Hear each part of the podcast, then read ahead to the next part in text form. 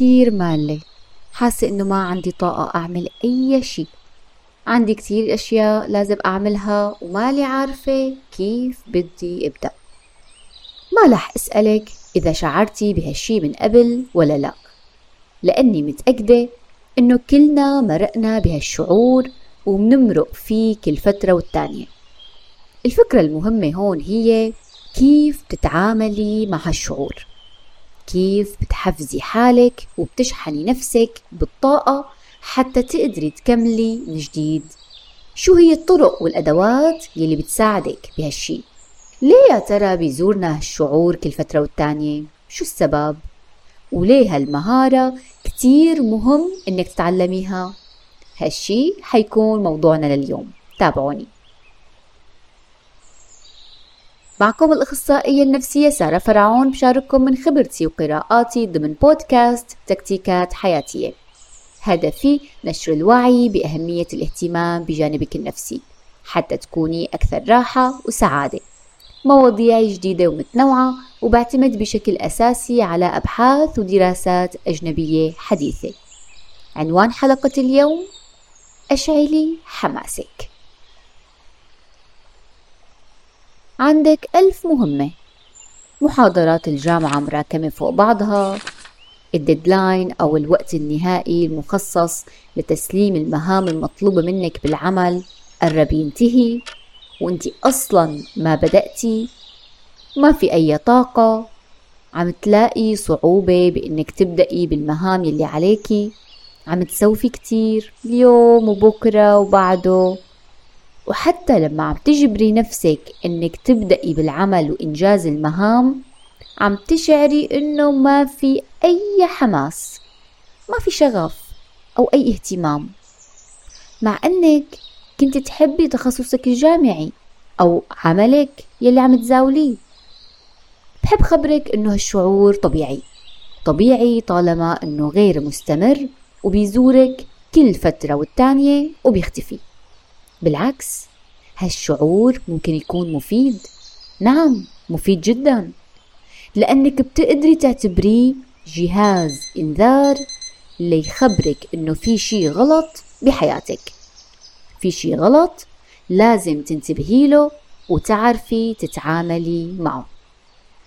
غالبا هالإنذار بيجيكي لما بتكوني بتعاني من أحد هاي الأشياء. الإرهاق مسببات الإرهاق كتيرة. ممكن يكون إرهاق جسدي أو إرهاق نفسي. حتى ممكن يكون إرهاق بسبب علاقة اجتماعية. العلاقات السامة ممكن تسبب لك بعض الإرهاق أحيانا. التفكير المفرط مثلا من الأشياء اللي بتسبب الإرهاق. الانشغال طول الوقت بالتفكير بموضوع معين أو مشكلة عم تعاني منها ممكن يكون أمر مرهق جدا لدماغك ولنفسيتك. فبالتالي رح يسحب منك طاقتك ويخليكي غير قادرة إنك تعملي أي شيء تاني.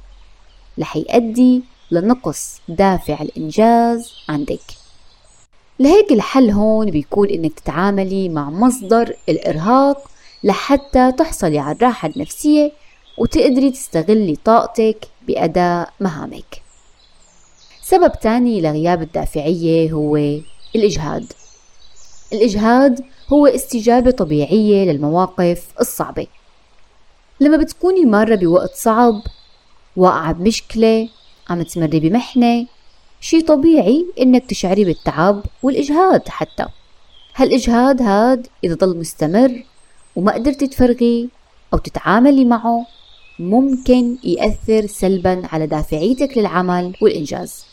وممكن كمان يتطور حتى لشعور بالقلق أو الاكتئاب. وهون بيكون ضروري إنك تستشيري مختص لحتى تعرفي تتعاملي معه. الملل. الملل سبب آخر كمان لنقص الدافعية. يمكن أنه يكون الملل أحد الأسباب الرئيسية للشعور بعدم التحفيز. خاصة لما بتكون حياتك روتينية وما فيها أي تغيير أو عندك شعور بأنه مهامك ومشاريعك الحالية بتفتقر للهدف أو لمعنى واضح بيعني لك وبيهمك. سبب شائع تاني لنقص الدافعية والإنجاز واللي هو عدم وجود أهداف واضحة. هالسبب شائع جدا. فممكن إنه يؤدي عدم وجود هدف واضح بحياتك للارتباك وغياب الدافع للإنجاز. إذا هالعمل ما بيهمني ما بحبه أو التخصص أنا ما اخترته ومالي شايفة نفسي أصلا فيه فمن وين بدها تجي الطاقة وهالأفكار عندي؟ لهيك من المفيد دائما إنك تذكري نفسك أنت ليه عم تعملي الشيء اللي عم تعمليه. أنت ليه عم تدرسي بهالتخصص؟ ليه عم تشتغلي بهذا الشغل؟ ليه هالنشاط مهم بالنسبة إلك ليه مهم بالنسبة إلك إنك تلعبي رياضة أو تتعلمي الرسم مثلا؟ لما بتلاقي السبب حتلاقي الدافع والطاقة يلي رح تدفعك على الاستمرار بالعمل. ولجانب كل هالأسباب السابقة ممكن يكون سبب غياب الدافعية بسيط جدا. ممكن بسبب شوية خمول النشاط البدني القليل ممكن يؤدي لغياب الدافعية أو قلة النوم وعدم انتظام برنامجك اليومي أو روتينك اليومي. بعض الأدوية كمان ممكن تسبب هالشي. ونظام غذائي غير متوازن وغير صحي ومليء بالسكريات والأكلات الدسمة كمان ممكن يسبب عندك شعور بالخمول الجسدي والذهني. التحفيز الذاتي مهارة رائعة جدا.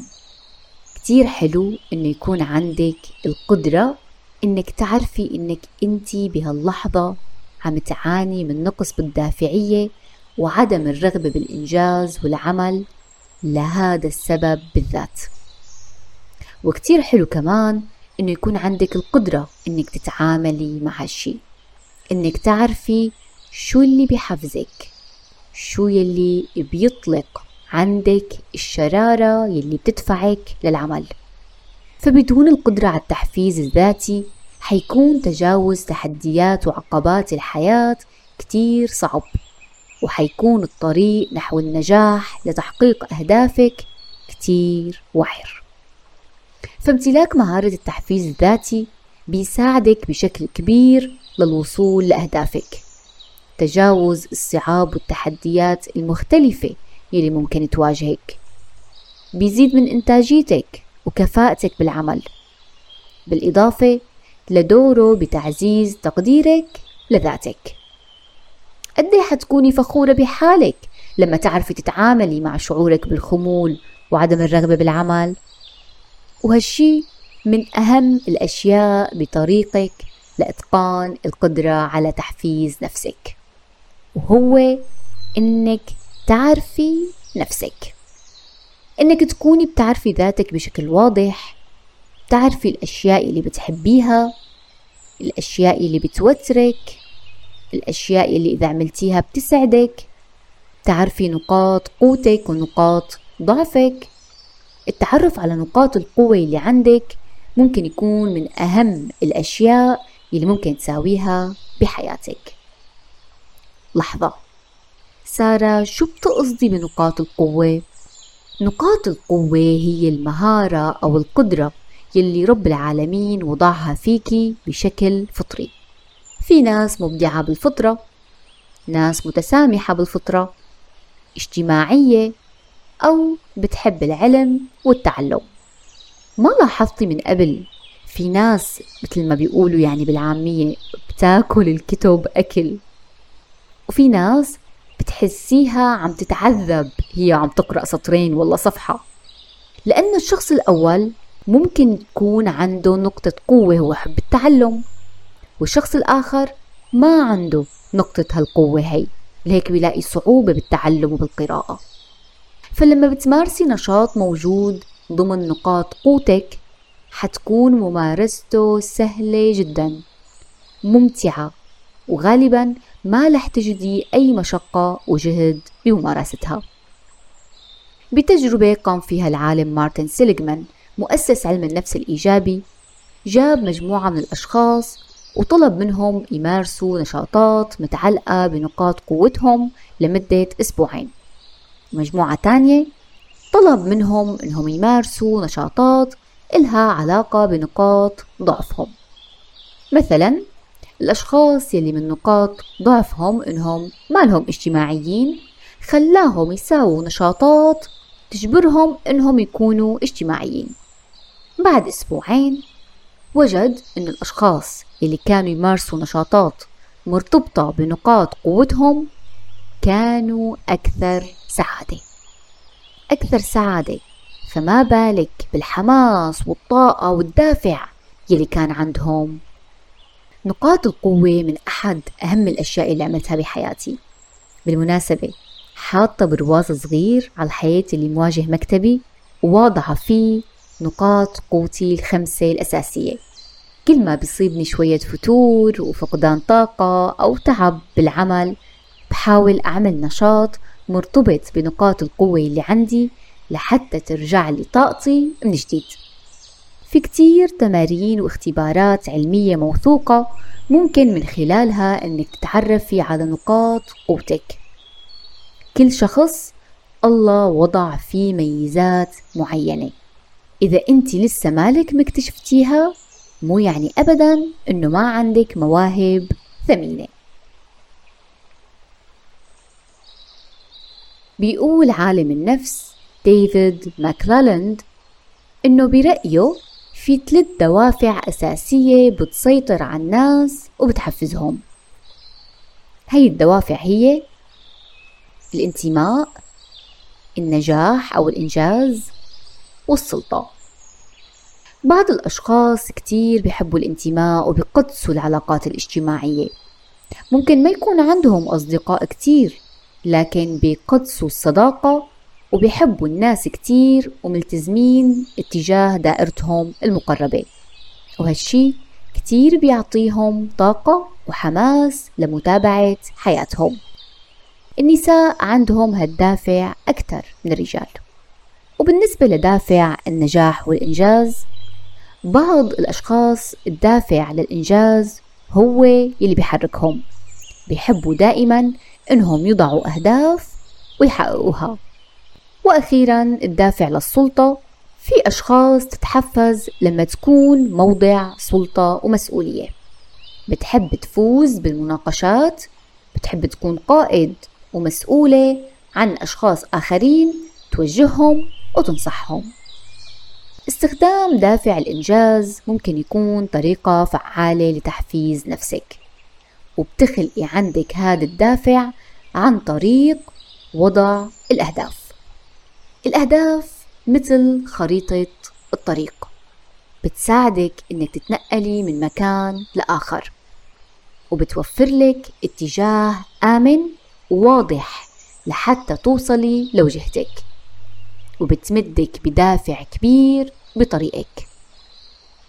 ولما ما بيكون عندك هدف واضح ما في خريطة تمشي عليها سهل كتير إنك تضيعي أو تشعري بالتعب والملل وتتوقفي بنص الطريق.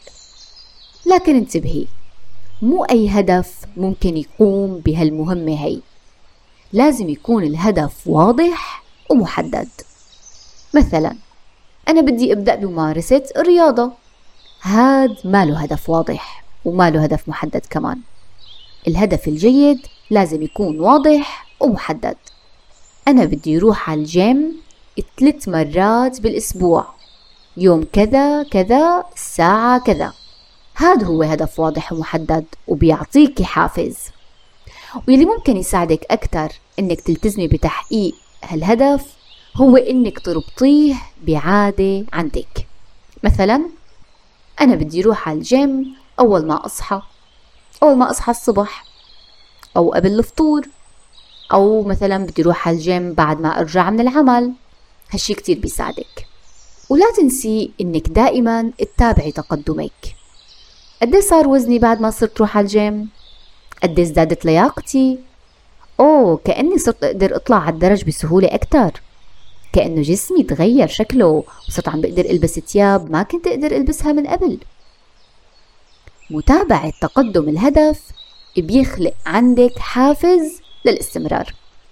وطبعا كتير مفيد تكتبي هي الأشياء كلها إنك تتابعي هدفك عن طريق الكتابة. وتذكري كمان إنه الأهداف الناجحة هي اللي بتبدأ صغيرة. في مقولة بتقول إذا كنت تريد تغيير العالم فابدأ بترتيب سريرك. إذا قمت بترتيب سريرك كل صباح تكون قد أنجزت المهمة الأولى في اليوم. سوف يمنحك شعورا بسيطا بالفخر وسيشجعك على القيام بمهمة أخرى ومهمة أخرى وأخرى. تظهر الدراسات أن النجاحات الصغيرة المتكررة بتبني شعور بالفخر والإنجاز وبتحافظ على الشعور بالدافعية. وهي أحد الخطوات الأساسية للتمتع بصحة نفسية حسب نموذج السعادة أو بيرما للدكتور مارتن سيليغمان. وبرحلتك بتحقيق أهدافك والسعي فيها لا تنسي تكافئي نفسك. كل فترة وكل ما تحققي هدف معين حتى لو كان صغير كافئي نفسك. المكافآت بتعطيكي شعور كتير جيد وبتحفزك وبتعزز اهتمامك بالعمل. مو ضروري تكون المكافآت كبيرة أو مكلفة. ممكن تكون المكافأة عبارة عن تمشاية بحديقة جميلة تناول شوكولا المفضلة عندك الاستمتاع بوجبتك المفضلة أو أخذ إجازة قصيرة بعد وقت متعب طويل. ممكن تعملي قائمة بمكافآتك المفضلة لترجعي لها بالوقت اللي بتحبيه. كتير بنسمع أشخاص بيقولوا أنا بشتغل بشكل أفضل كتير تحت الضغط. بيكون امتحانها بعد شهر ما بتقدر تدرس إلا قبل يومين وبتدرس بحماس ودافعية بسم الله ما شاء الله. طيب وين كان الحماس من شهر؟ وجود إطار زمني بيساعدك إنك تكوني متحفزة معك حق. لكن بتقدري أنت تخلقي إطارك الزمني الخاص فيكي. ليه لا تنتظري إطار الزمني الخارجي. خلقي أنت إطارك الزمني الخاص. من الأشياء اللي بتساعدك على هالشي هو إنه يكون عندك برنامج وروتين يومي. خلي مهامك مرتبة ومرتبطة بوقت محدد. هالشي بيساعدك على إنجاز المهام بدافعية وبيزيد من إنتاجيتك. وأثناء تخطيطك للبرنامج اليومي لا تنسي تخصصي وقت لنفسك. وقت لتعملي فيه الأشياء اللي بتحبيها وتستمتعي فيها. الوقت الخاص قادر إنه يشحنك بطاقة كبيرة رهيبة وبيخليكي متحفزة لتوصلي إله لتسترخي وتستمتعي فيه. تخيلي إنه في كوب طول الوقت عم نعبيه ونعبيه وننزل فيه ونعبي أشياء. وبعدين هالكوب بده يتعبى على آخره. وحيبطل في مكان لأشياء تانية نقدر نضعها بهالكوب. ما عاد يقدر يستقبل شي. لهيك التفريغ مهم. وقتك الخاص مهم. لحتى تستمتعي تسترخي تستوعبي الأشياء يلي انوضعت فيكي واللي مرت معك خلال اليوم. لحتى يكون عندك طاقة إنك تشتغلي على مهامك ونشاطاتك اليومية. بيقول البروفيسور بعلم النفس روبرت ويست إنه الدوبامين هو المسؤول عن الدافعية. فالأشخاص المتحفزين والنشيطين بيكون عندهم مستويات مرتفعة من الدوبامين. لهيك من المفيد دائما إنك تعملي أشياء ترفع من نسبة الدوبامين عندك مثل الرياضة أو أي نشاط بدني بشكل عام. النشاط البدني كتير أساسي بعملية التحفيز الذاتي وقادر إنه يمدك بطاقة عالية. ومو بس منيح لصحتك الجسدية فهو مفيد كمان لصحتك النفسية. حاولي تحافظي على نشاط خارجي إذا كنتي بتقضي أغلب وقتك بالبيت. التمشاية بالطبيعة بتجدد النفسية بشكل هائل بشكل رائع وبتجدد طاقتك وبتعطيكي دافع وحماس كتير كبير. متعودة دائما إنك تدرسي بالبيت أو تشتغلي من المنزل؟ ما عندك حدائق قريبة عليكي أو ما بترغبي أصلا إنك تمشي بالطبيعة؟ okay فيكي تطلعي تغيري جو تقعدي تقعدي بشي كافيه تشتغلي أو تدرسي. كتير حتلاقي تغير ملحوظ على نشاطك ودافعيتك. لما بتغيري من بيئتك المحيطة فيكي. من الأشياء كمان اللي بتزيد من إفراز الدوبامين وبتزيد من دافعيتك وحماسك كتابة قائمة بإنجازاتك.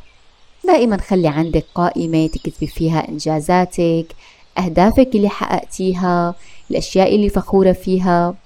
هي القائمة كتير عندها قدرة كبيرة إنها تعطيكي دافع وطاقة وحماس. بالإضافة كمان لممارسة الامتنان. في حلقة كاملة عن الامتنان وفوائده وسحره تقدري تسمعيها. مشاهدة صور أو فيديوهات لذكرياتك الجميلة. كمان ممكن تقدر تخلق عندك دافع وقوة كبيرة. بحب كتير وصف الدكتور جاي بنش بيقول عنها وجبة اجتماعية خفيفة. تعطيكي شعور قريب كتير للشعور اللي بتعيشيه لما بتكوني قاعدة مع أشخاص بتحبيهم. كمان ممكن تقضي وقت مع أشخاص بتحبيهم أشخاص ترتاحي معهم. كمان هالشي بيساعد جدا. بزيادة الدافعية عندك. وخلال رحلتك بتعلم مهارة التحفيز الذاتي من المهم جدا إنك تتذكري إنك بشر. عادي جدا إنك تضعفي. عادي جدا إنك تتعبي. تخلص طاقتك. يمكن البعض يقول سارة شو عم تحكي؟ يعني هالحكي بديهي. صح بديهي بديهي جدا. بس ما بيخطر لك أحيانا إنه يا الله أنا أنا ليه مرضت اليوم؟ كثير مشغولة وبتعصبي بتتضايقي وبتنزعجي ممكن تتوتري. يا الله أنا ليه تعبانة اليوم؟ عندي كثير مهام بدي ساويها. من المهم إنك تحطي ببالك إنه مو كل يوم بمر مثل مالك مخططي له. وعادي ما لها نهاية العالم. بالعكس ممكن قلقك تجاه هالشي يقلل من دافعيتك بالأيام القادمة. فحطي ببالك دائما أنه العوائق موجودة. تقبليها وحتى إذا بتقدري ممكن تخططي لها كمان في حال كانت هالعقبات يمكن التنبؤ فيها. بكل حلقة بودكاست وبكل موضوع تقريبا بتعمد إني ركز على أهمية إنك تعرفي نفسك وتغوصي بأعماق ذاتك.